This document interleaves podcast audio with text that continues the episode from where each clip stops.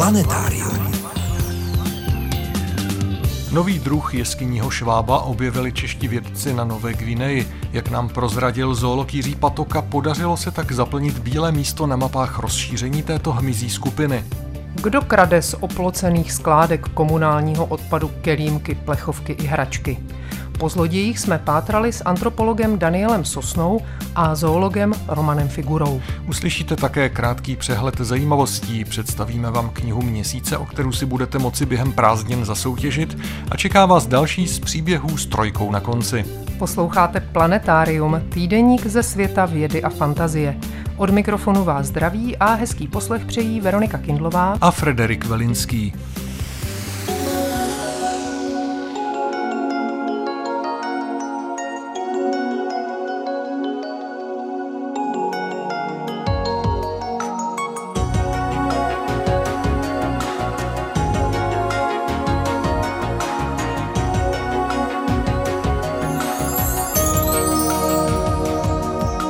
Začneme přehledem zajímavostí ze servisu České tiskové kanceláře. Jak zachovat stát, když nebude mít žádné vlastní území? Tuto otázku si kladou obyvatelé ostrovních států v Tichomoří, ohrožených stoupající hladinou oceánů. Někteří imigranti z Tuvalu, čtvrté nejmenší země světa, jejíž nejvyšší bod je jen pět metrů nad mořem, si pronajali fidžijský ostrov Kioa. Tuvalská vláda na svých ostrovech spevňuje břehy a staví hráze. Působí též aktivně na mezinárodní diplomatické úrovni, aby tragický scénář pokud možno nenastal. Vědci z Japonského Okinavského institutu pro vědu a technologii došli při výzkumu chobotnic k závěru, že se těmto hlavonožcům ve spánku možná zdají sny. A to sice ve fázi označované jako aktivní spánek, kdy vědci registrovali záškuby těla a také rychlé změny ve vzorování kůže chobotnic. Tyto změny lze za bdělého stavu přiřadit k určitým konkrétním situacím, klovu, hrozbám nebo maskování. Je možné, že právě o tom se chobotnicím zdá. Nejstarší dřevěnou konstrukcí v Evropě a nejstarší známou studnou v Česku je neolitická studna vykopaná před pěti lety archeology u ostrova na Chrudimsku. Použité dřevo ze stromů pokácených podle letokruhů v letech 5259 až 5258 před Kristem se dochovalo díky vlhkosti. Konzervace, kdy byla voda ve dřevě nahrazena roztokem sacharózy, aby se na vzduchu nerozpadlo, trvala až do letoška, kdy studna doputovala do sbírek Pardubického muzea. Do takzvaného Lagrangeova bodu L2, 1,5 milionu kilometrů od Země, směřuje od soboty 1. července evropská sonda Euclid. Během své šestileté mise má vytvořit trojrozměrný model části vesmíru, který snad vědcům pomůže při řešení záhady tzv. temné hmoty a také temné energie. Přestože tvoří podstatnou část vesmíru, skoro nic o nich nevíme. Odhalení jejich podstaty by umožnilo lépe pochopit minulost vesmíru a prozradit něco i o jeho budoucnosti. Americký národní úřad pro letectví a vesmír NASA pracuje na vývoji technologií, pomocí kterých bude možné získat z podpovrchu měsíce vodu, kyslík a později vzácné kovy. Nebude to zřejmě trvat dlouho a na povrchu našeho souputníka přistane první testovací vrtné zařízení. NASA doufá, že se jí třeba i díky misi Artemis a novému přistání lidí na měsíci podaří přilákat komerční subjekty, které by mohly mít zájem na využití tamních přirozených zdrojů. Pokud se chce člověk na měsíci udržet, musí se skutečně naučit těžit tamní zásoby zmrzlé vody. Pak je nebude nutné dovážet. Poslouží i k výrobě paliva. Vzácné horniny z měsíce se mohou zpracovávat a využívat i na Zemi. Optimistické odhady z NASA říkají, že měsíční těžba může vypuknout už v příštím desetiletí. Jak budou vypadat měsíční lidská obydlí, se zatím přesně neví.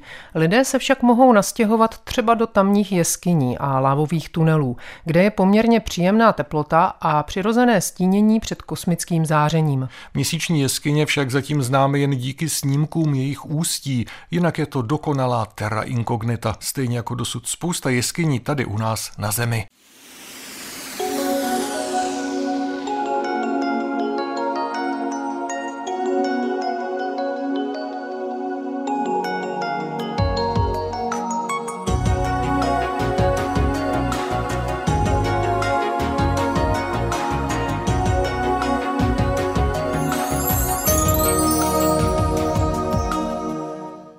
Nové Gvineje, druhého největšího ostrova na světě, je doslova protkáno kilometry chodeb krasových jeskyní, do nichž většinou lidská noha nikdy nevkročila. Každá z těchto jeskyní představuje uzavřený, skrytý ekosystém, který je sice na život chudý, ale pokud se tam už nějaký vyskytne, pak v podobě vzácných endemických druhů, tedy takových, které jinde nenajdete.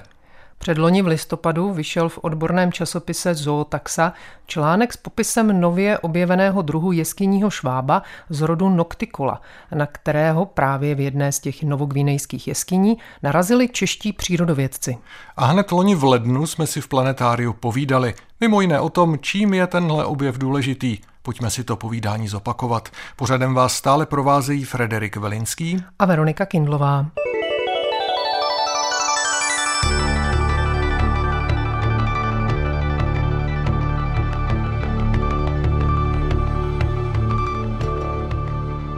Jedním z objevitelů a také spoluautorů popisu švába Nocticola baumy je zoolog Jiří Patoka z katedry zoologie a rybářství Fakulty agrobiologie, potravinových a přírodních zdrojů České zemědělské univerzity v Praze.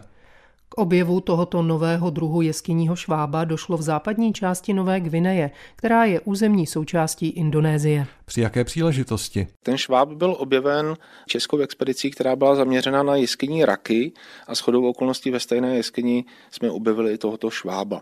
Je to vlastně první zástupce tohoto rodu na Nové Gvineji, čím jsme zaplnili mezeru jeho rozšíření, která čněla dosud mezi Azií a Austrálií, kde se tito šváby vyskytují.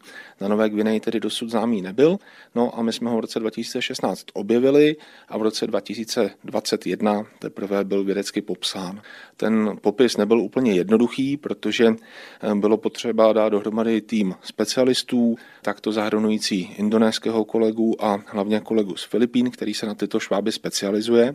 No a e, velice obtížný byl taky transport vzorků. Museli jsme splnit všechny legislativní podmínky a proto ten popis tedy měl zdržení několik let. I ty okolnosti, za jakých jste k tomu švábovi přišli, nebyly úplně, řekněme, běžné, protože vy jste tam nejeli kvůli švábům. Jak jsem říkal, expedice byla zaměřena na jeskyního raka, po kterém tedy kolegové z Austrálie pátrali 80 let a neúspěšně a my jsme ho během té expedice objevili a v této jeskyni, která je vyplněna podzemní řekou, jsme na stěnách viděli i běhat šváby, které jsme navzorkovali a následně se ukázalo, že je to nový druh, který byl tedy popsán pod jménem Nocticola baumy. Kolik druhů těchto švábů je vlastně ze světa známo a všechny žijí v jeskyních? Dohromady je známo 18 druhů, z toho jeskyních je 13, čili většina. A také se mezi nimi vyskytují druhy, které žijí epigeicky, tedy na povrchu, a několik druhů, které obývají termitiště. Zároveň další vzorky naznačují, že by mohlo být na světě dalších 14 druhů, ty ještě ale čekají na svůj vědecký popis, zatím jsou vzorky pouze uloženy v muzeích. No a na té Nové Gvineji je tedy pouze jediný druh tohoto rodu. Ve valné většině případů, až na jeden filipínský druh, jsou to endemiti velice malých území. Že třeba žijí jenom v jedné jeskyni. V jedné jeskyni a nikde jinde tedy na světě se nevyskytují. Čím je ten váš šváb eh, zvláštní, co je pro něj třeba typické, jak vypadá a jak se liší od těch ostatních? Je to obyvatel jeskyně, to znamená postrádá pigment, to je takový společný znak pro jeskyní druhy, je pro ně zbytečné investovat do zbarvení, když žijí v trvalé tmě. Zároveň je pro ně zcela zbytečný smysl i zrak, čili i tento šváb není výjimkou a je slepý, má zakrnělé oči. Dominantním smyslem je hmát a k tomu využívá velice dlouhá tykadla a velice dlouhé končetiny. Je vůbec velký?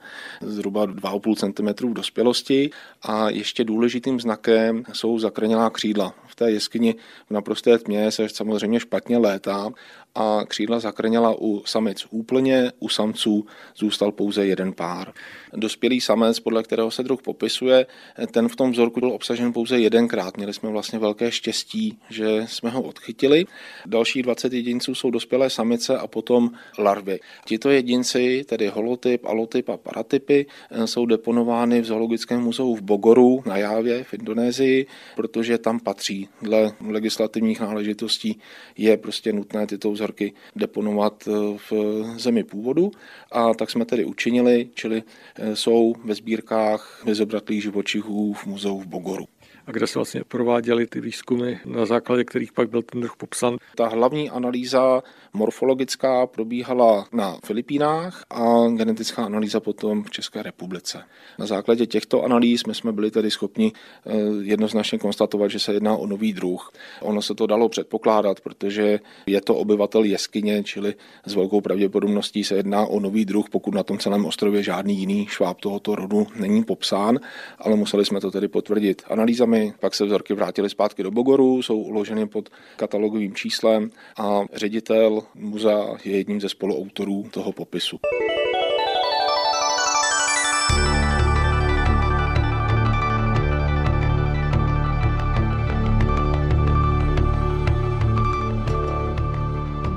Pojďme se ještě jednou podívat do jeskyně na Nové Gvineji, kterou obývají vzácní jeskyní raci a také slepí šváby nově popsaného druhu. O jaký biotop se jedná a co je pro něj typické, vysvětluje zoolog Jiří Patoka. Nová Gvinea, předně třeba říci, je krasovým ostrovem. V podzemí se skrývá velké množství jeskyní. S nadsázkou můžeme říct, že vlastně pod tím ostrovem je jeden ještě mnohem větší, tvořený těmi jeskyněmi. Naprostá většina z nich nebyla dosud řádně proskoumána a ani tato jeskyně není výjimkou. My jsme byli první Evropané, kteří do této části jeskyně vstoupili. Ta jeskyně jako taková byla objevena v roce 1996 britsko-australskou speleologickou expedicí, která ale proskoumala jinou odlehlou část této jeskyně. Je to vlastně komplex tvořený tím hlavním koridorem, kterým protéká ponorná řeka a do boku zřejmě vystupují menší jeskyní prostory, které byly propojeny úzkými průduchy, kudy tekla voda. Eh, dá se předpokládat, že ta jeskyně je dlouhá několik desítek kilometrů a odhadovaná hloubka je až jeden kilometr, čili velice rozsáhlý komplex. Ta hustota ale švábů v této jeskyni, ta populační hustota není příliš velká. Je to logické, protože jsou tam velice omezené potravní zdroje a ti šváby nemohou se přemnožit, protože pak by se skonzumovali všechnu potravu a došlo by k kolapsu toho druhu. Ta jeskyně je pokryta jílovitými nánosy, které přináší ta ponorná řeka a předpokládáme, že na nich žijou různé bakteriální kultury, které tito šváby konzumují, což je zřejmě tedy dominantní složka jejich potravy. Toto ovšem není potvrzeno, rozbor nebyl dosud učiněn. Uvidíme, jestli do budoucna se podaří tedy zaměřit i na tyto aspekty. Zatím končíme u toho, že víme, že ten šváb existuje je to nový druh, ale o jeho biologii a ekologii máme velice chabé poznatky. Pokud budeme mluvit o švábech obecně, tak by mělo být to jedny z nejstarších dosud žijících organismů na Zemi, kteří se od toho pravěku prakticky nezměnili. Jsou známé nějaké fosílie švábů? Stáří této skupiny živočichů eh, se odhaduje na 300 až 350 milionů let a nejstarší fosilní záznamy jsou z období 320 milionů let. Myslíte, že v těch dalších jeskyních na Nové Gvíneji mohou být ještě další druhy švábů? Předpokládáme to, důkaz pro to samozřejmě zatím není, ale bylo by vlastně zvláštní, kdyby tam nějaké další druhy nebyly. Pravděpodobně by to byly opět endemiti těch konkrétních jeskyní, takže asi opět nové druhy ale zatím je to tedy čirá spekulace. Vy jste spíš přes ty raky, to znamená, že asi nějaká speciální expedice za šváby se nechystá. To máte pravdu, jsme zaměřeni především tedy na desetinohé koríše, mezi které patří i ti raci. Za šváby přímo konkrétně my se zatím nechystáme. Nová Gvinea je velice odlehlou částí Indonésie a dostat se na ní konkrétně je opravdu složité. Vraťme se ale k novému druhu švába, který byl pojmenován Nocticola baumí na počest prvorepublikového cestovatele, spisovatele a zoologa Pražského národního muzea doktora Jiřího Bauma. Proč si právě on zasloužil stát se patronem nového hmyzího druhu z Nové Gvineje? Doktor Jiří Baum byl mecenášem Národního muzea, prováděl cené faunistické průzkumy a sběry pro muzeum, jak v obou Amerikách, tak v Africe a v jihovýchodní Asii a psal o tom jednak vědecké a hlavně i popularizační publikace, články a knížky a propagoval vlastně zoologii jako takovou, vědu, cestovatelství a exotické kraje. Psal publikace i pro mládež a jeho přínos pro Národní muzeum je nespochybnitelný. On sám plánoval expedici i na Novou Gvineu, ale již se tam nedostal. Začala totiž druhá světová válka. On se se svojí manželkou Růženou eh, nacházel v Jižní Africe a měl nabídku, aby buď vycestoval za kolegy a za přáteli do Austrálie, anebo do Spojených států. Eh, byl totiž židovského původu a celkem oprávněně se všichni obávali, že eh, mu hrozí nebezpečí, pokud by se vrátil do republiky. Ale s manželkou se rozhodli zůstat spolu a rozhodli se působit v odboji. Vrátili se do republiky, do odbojové činnosti se Jiří Baum zapojil, několik let mu to vycházelo, jeho odbojová skupina nakonec ale byla odhalena a rozprášena.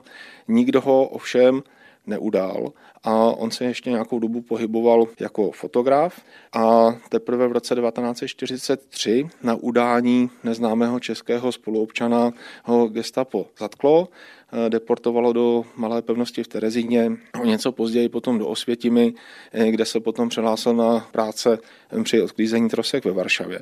A právě ve Varšavě jeho pouť končí, pravděpodobně zemřel na následky otravy krve, anebo byl popraven. Tam nemáme úplně přesné záznamy. Ta jeho životní pouť končí tedy v roce 1944. Jeho sestra Anny byla popravena potom o rok později v roce 1945. Tím tedy došlo k tomu, že Jiří Baum se na Novou Gvineu již nikdy nepodíval. Napsal o ní pouze knížku Zlato na Nové Gvineji, eh, která velice zajímavým způsobem popisuje zvyky místních obyvatel a přírodu Nové Gvineje. Proto my jsme považovali za takovou naší morální, řekněme, povinnost a za čest pomenovat ten nový druh švába, pocházející právě z Nové Gvineji po Jiřím Baumovi a připomenout tím osobní odvahu tohoto českého zoologa židovského původu. Uzavírá zoolog Jiří Patoka z Fakulty agrobiologie, potravinových a přírodních zdrojů České zemědělské univerzity v Praze. Jak už bylo řečeno, je spíše odborníkem přes kolíše než přes šváby, ale to se tak ve vědě stává, že náhodou a nečekaně objevíte něco jiného, než jste původně měli v plánu. Stačí jít té náhodě vstříc, třeba jen odchytit pár zvláštních brberek, o kterých nevíte, co jsou zač, a které kolem vás běží po jeskyní stěně.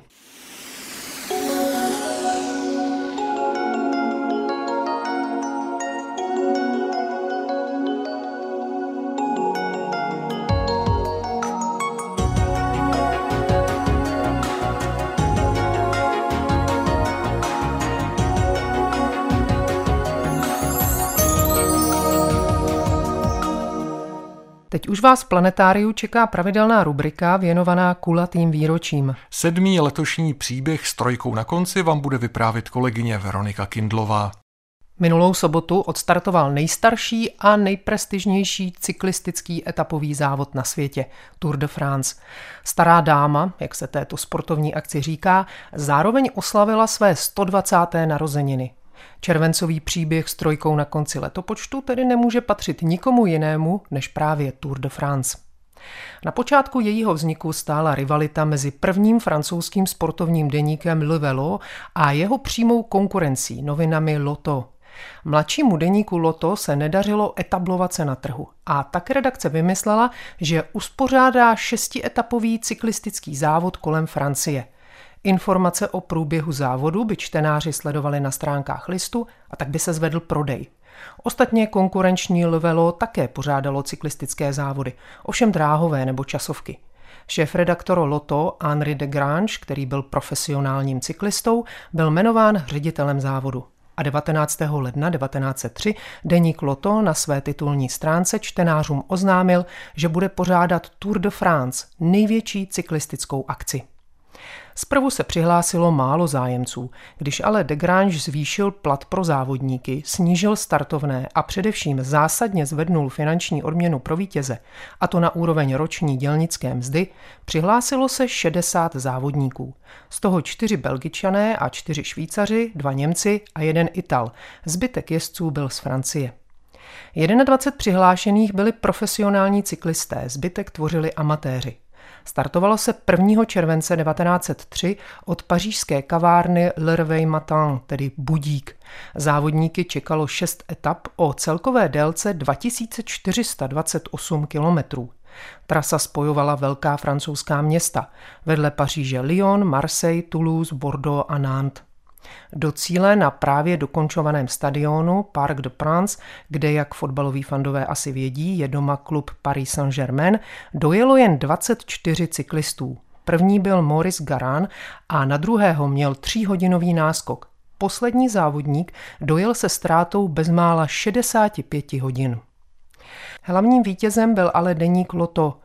Tour de France na sebe strhla velikou pozornost sportovních odborníků i laických fanoušků. Náklad Lota se zvedl z 30 tisíc na 65. Nebohé Velo rychle přišlo o své čtenáře a do roka vyhlásilo úpadek. Tour de France tehdy málem zanikla také. Už příští ročník 1904 totiž poznamenali podvody závodníků, kteří využívali zejména nočních jízd ke zkracování trasy přes lesní cesty, anebo se prostě kousek svezli vlakem. První čtyři závodníci, včetně vítěze prvního ročníku Morise Garana, byli diskvalifikováni. Henri de Grange se nechal slyšet, že závod zruší, ale nakonec upravil pravidla, aby stížil podvádění. Zrušil noční jízdy a také zkrátil délku jednotlivých etap a zvýšil jejich počet. Vedle původních nížin přibývalo etap ve vyšších polohách. V roce 1910 se konala první vysokohorská etapa, a to v Pyrenejích. Jezdci sice brblali, ale divákům se to líbilo. A tak v roce 1911 přibyla ještě etapa v Alpách. V roce 1919 byl zaveden žlutý trikot pro závodníka s nejnižším celkovým časem. V roce 1924 se dva z jezdců poprvé přiznali k tehdy ještě nezakázanému dopingu. Novinářům řekli, že užívali chloroform, kokain a pilulku zvanou dynamit. Snad jim to ani nemůžeme mít za zlé, protože tehdy se ještě nesměly používat převody, a to ani v Alpách. Navíc si závodníci sami opravovali poruchy, jezdili na prašných cestách, dokonce si nesměli vyměnit oblečení a do roku 1923 ani rozbitý bicykl. Během první a druhé světové války se tur nekonala, přestože o to němečtí okupanti moc stáli. Po osvobození Francie byl ovšem kvůli podezření z kolaborace zastaven pořádající deník Loto. O pořadatelství pak svedlo bitvu několik novin. Pořádání bylo nakonec svěřeno nástupci novin Loto, sportovnímu deníku Lekip. Ředitelem závodu se stal spolumajitel Lekipu, předválečný ředitel Tour a žák Henriho de Grange Jacques Godet. Mimochodem chlapík, který v roce 1937 závodníkům dovolil jezdit na kolech s převodovkou.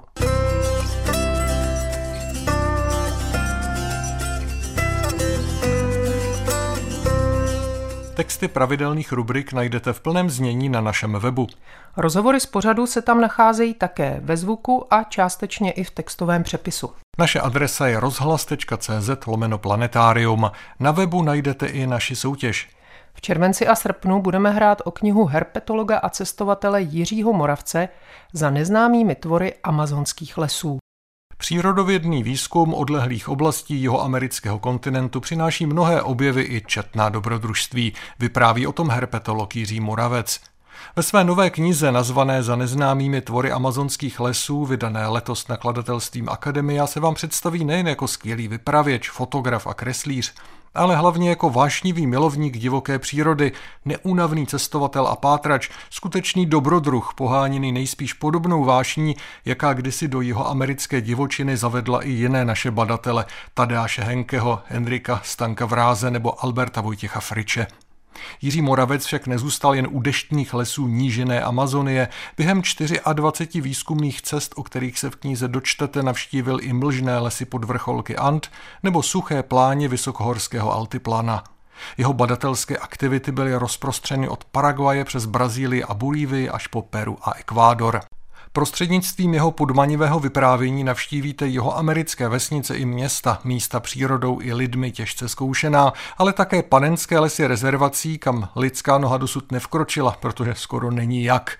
Zejména tam, i když to není podmínkou, se lze setkat s tvory vědě dosud neznámými, z nich Jiřího Moravce jakožto herpetologa zajímají především ještěrky a žáby. Mnohé druhy také popsal a jako jejich objevitel jim přidělil vědecká jména a jak ze stránek jeho knížky zjistíte, i takové popisování nových druhů je někdy činnost značně dobrodružná.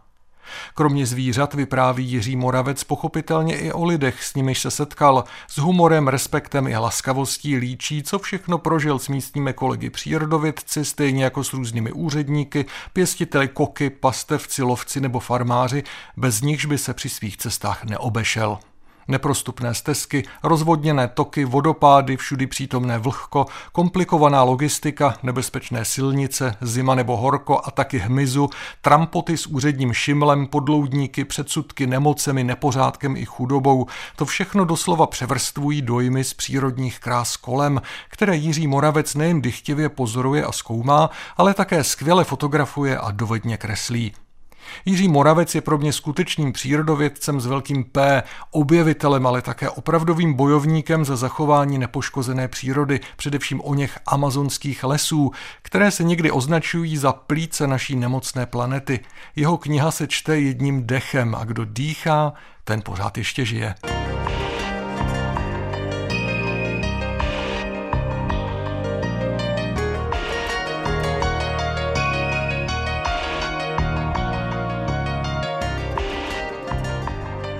Knihu Jiřího Moravce za neznámými tvory amazonských lesů můžete získat, pokud správně zodpovíte naši soutěžní otázku.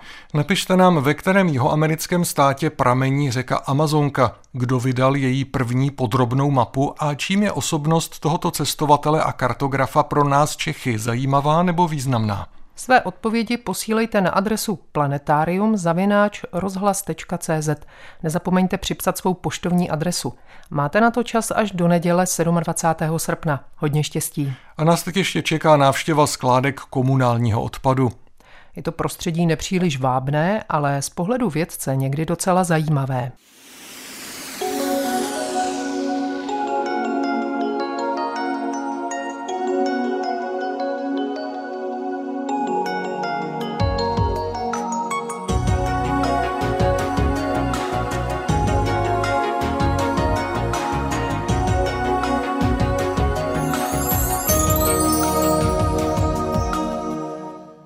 Blízké okolí pečlivě oplocených skládek komunálního odpadu málo koho láká k návštěvám. Většinou to tam nelibě páchne, z půdy někdy prosakuje nedefinovatelné tekuté cosy a vítr honí vzduchem průsvitné pitlíky. Spoza pevného plotu se však vedle těchto všudy přítomných symbolů konzumu dostávají i předměty, které vítr neunese kelímky, plechovky, barevné gumičky i pískací gumové hračky na skládce kradou létající zloději. Pojďme si na ně počíhat. Vašimi průvodci světem vědy a fantazie jsou stále Frederik Velinský a Veronika Kindlová.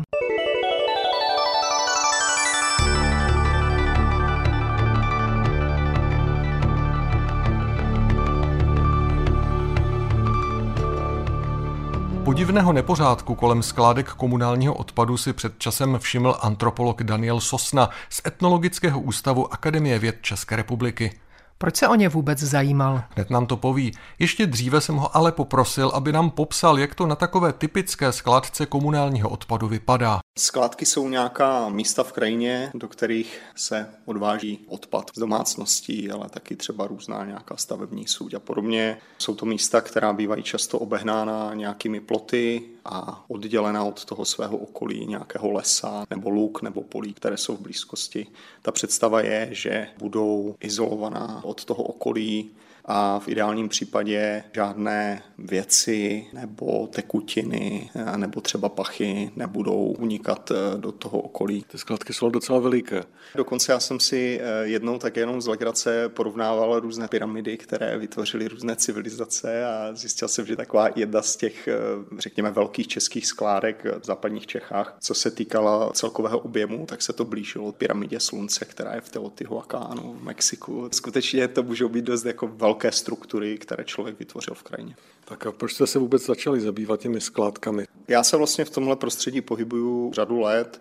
Nejdříve to začalo výzkumem, kdy jsme s kolegy a kolegyněmi analyzovali komunální odpad samotný, kdy jsme hledali nějaké vzorce konzumace lidí na základě analýzy odpadů. A potom jsem se dostal k vlastně etnografickému výzkumu spíše s lidmi, kteří pracují v odpadovém hospodářství, ať už se jednalo o různé třeba dělníky, manažery, kteří eh, to mají na starosti, ale taky různé třeba sběrače kteří se z toho odpadu snaží zachraňovat nějaké věci. No a před zhruba dvěma lety, protože chodím jako nejenom na skládky, ale taky mě zajímá, co je okolo, jaká je třeba historie těch míst a tak, tak jsem poblíž jedné skládky narazil na takové jako dost bizarní nahromadění odpadů v lese, které mě překvapily a to odstartovalo tady tenhle výzkum. Měli jste nějaké podezření, jak se tam dostaly ty odpadky na ten začátku? Okolo skládek, to jsou taková místa, která nejsou příliš populární. Lidi obvykle nevyhledávají, že by šli jako na výlet poblíž něčeho, co dost často smrdí nebo jako třeba nevypadá příliš přívětivě. Což teda zase mi připadá velmi zajímavé podívat se na taková jako podivná místa, která jako lidi nepřitahují. Občas někde u plotu nebo v nějakém příkopě dovezou nějaký pytel z odpadky a protože třeba nechcou platit za to oficiální uložení na skládce, tak to tak jak si přivezou někde zvenku. Takže jako i okolí skládek bohužel bývají zanesené nějakými odpady, které tam lidi sami přivezou. A taky potom jako další věc, kterou jsme schopni často zaregistrovat, je, že některé lehké věci, jako jsou třeba různé igelitové pitlíky typicky, prostě za větrných dní dokážou eh, jako se vydat na cestu a odletět. Takže v tom blízkém okolí skládek s tím se asi nic moc nedá dělat. Sem tam, jako vidíte, po stromech nebo po keřích rozvěšené pytlíky, takže to jsou věci, které se tam nějak běžně dostávají. Nicméně ten případ, na který jsem narazil před těmi dvěma lety, byl velmi odlišný v tom, že nebylo to, že na jednom místě nějaká hromada odpadů, který by tam někdo přivezl, nebo nějaké pytlíky by přeletěly eh, jaksi sami od sebe do korun stromu,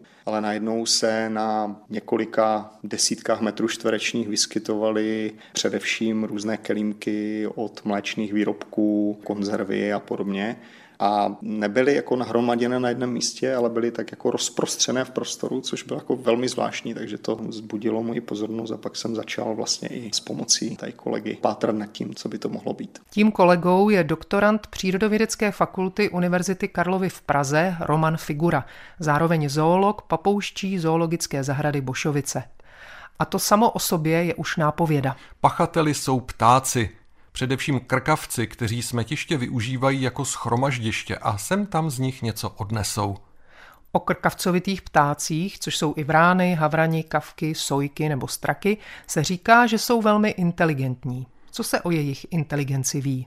A jak se vůbec dá zkoumat? O tom už hovoří Roman Figura. Ptačí inteligence byla dlouhodobu podceňována, protože ptačí mozek je dost jinak uspořádán než savčí mozek, ale v posledních letech se ukazuje, že dokáže velmi podobné věci. Na první pohled mají ptáci menší hlavu, protože to potřebují kvůli aerodynamice letu, ale jejich mozek je uspořádán víc úsporně, takže vlastně mají více mozkových buněk na menší ploše. To znamená, že dokáží s menším mozkem být výkonnější a krkavci jsou rozhodně inteligencí srovnatelní nejen s primáty, ale doslova s lidoopy. A zkoumat jejich inteligenci můžeme třemi způsoby. Buď je pozorujeme v přírodě, anebo ochočeným krkavcům dáváme různé hlavolamy a pozorujeme, jak se chovají, jestli dokáží předstírat věci, jestli si schovávají hračky a tak podobně. Ukazuje se, že jsou velmi šikovní. Krkavci dokáží třeba ovládat tablet, rozpoznají ikony na obrazovce a dokáží na ně ťukat zobákem podle toho, co potřebují.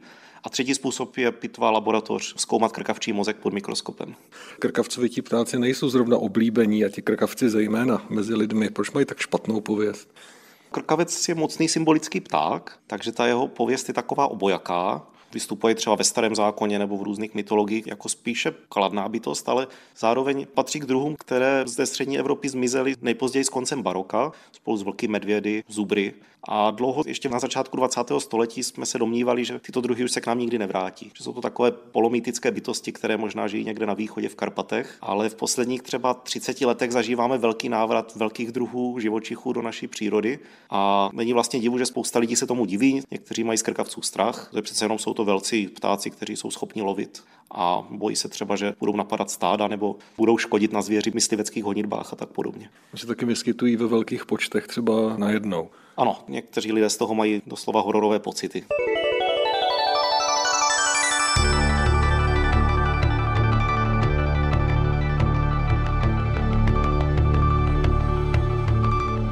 Loupežné nálety na skládky komunálního odpadu tedy pořádají především krkavci. Pozorovat je přitom vůbec není snadné, prozradili mi antropolog Daniel Sosna a zoolog Roman Figura. Krkavci jednak jak jsou inteligentní a mají už rozsáhlé zkušenosti s člověkem, který ne vždycky musí být přivětivý, tak si drží odstup a je celkem náročné dostat se k ním blízko. To znamená, člověk potřebuje nějaké nástroje typu nějakého dalekohledu, aby se přiblížil. Případně se nám později osvědčilo použít fotopasti. Oni jsou dost opatrní, pozorují dobře ten ruch na skládce, taky si pamatují, v které denní době je tam více klidu. Často to probíhá tak, že čekají, až zaměstnanci skládky navezou nový odpad, pak jdou na svačinu nebo mají volno a krkavci najednou naletí ve velkém hejnu a některé odpadky si vyberou a odnáší je pryč. A podle čeho si vybírají ty odpadky?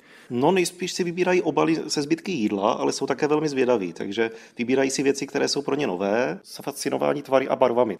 Zdá se, že mají rádi třeba pískací hračky nebo různé typy gumiček, se kterými si evidentně hrají. Holítka, žiletky, zbytky různých nástrojů, to je fascinuje, když to není k jídlu. Údajně si i někde dělávají zhromaždiště, na kterých jsou hlavně ty hračky. To jsme ještě neviděli, ale říkají to někteří kolegové, že se s tím setkali už za svoji kariéru. Velký bizarní příklad byla součást kávovaru, eh, kde je nějaký jako mechanismus kolečka, které je pravděpodobně zaujaly a byli schopni i takovouhle součást nějakou jako motorovou odnést a proskoumávat. Na jak velké ploše vůbec se ty odpadky vyskytovaly? Jak velký je akční rádius těch ptáků, kteří odnesou něco, co je zajímá nebo co je k snědku? My dneska už víme asi o pěti skládkách, kde jsme tyhle aktivity krkavců zaznamenali v různé intenzitě. Ale když vezmu tu lokalitu úplně nejpůvodnější, ze které máme nejvíce informací, tak ten jejich rádius je v řádu 3-4 km čtverečních, takže je relativně velká vzdálenost. A když chodíte v té krajině okolo, tak v řádu stovek metrů až, já nevím, jednoho, dvou kilometrů můžete narazit na nějaké věci, které krkavci přinesli ze skládky a potom, co je někde konzumovali nebo si s nimi hráli eh, na nějakých pařezech nebo v korunách stromů, tak je spustili na zem a jsou prostě v lese.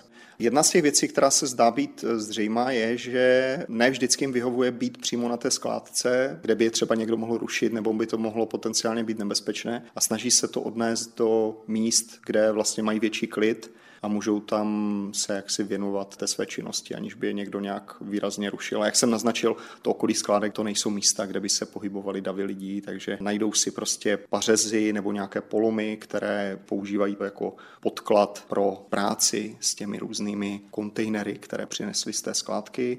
No a tam to v klidu zpracovávají. Na některých místech, jak si bývají rádi, takže potom můžete vidět v těch lesích třeba, že někde je ta koncentrace toho odpadu větší než někde jinde. Často se jedná o různé klády, klacky, pařezy, které používají jako jakési kovadliny, tam si to zhromažďují a postupně to svými mocnými zobáky rozebírají a ochutnávají. Zajímavé je, že ten jejich systém míst, kde zpracovávají ty odpady, není náhodný. Každý krkavec má zřejmě svoje vlastní oblíbené stanoviště, mají promyšlený zasedací pořádek, který zřejmě souvisí s tou jejich hierarchií v hejnu a s věkem těch jednotlivých ptáků. Mají nějaký způsob, jak se dostat do toho jogurtu, jak si to vymyslel. Kelímek může být někdy dost hluboký a třeba tam ani nedosáhnou.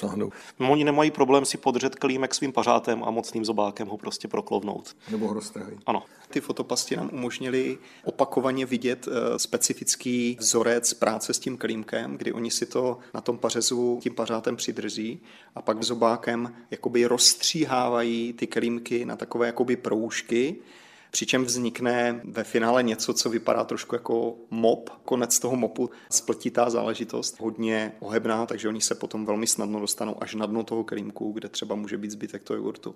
Vlastně od začátku tady tyhle v uvozovkách mopy byly hodně po těch lesích. Člověk, když šel, tak jako narážel na tyhle rozstříhané klímky a to byla taky jedna z věcí, která nás asi na začátku zaujala, co to je, jak to vlastně vzniklo. Na to musel některý z těch krkavců nejdřív přijít a je možné, že se to učí jeden od druhého. Určitě jsou i nějaké různé lokální tradice mezi krkavci. Jsou velmi zvědaví a sledují, co dělají ostatní jedinci. Krkavci chovaní v zajetí často sledují, co dělají lidé a zkouší to po nich opakovat. Já mám třeba zkušenost, že divoké straky až tak moc se nezajímají o drobné mince, ale straky držené v domácnostech ano, protože oni dobře ví, že je to něco důležitého pro člověka. Takže to zkoumají a schovávají si je a tak dále.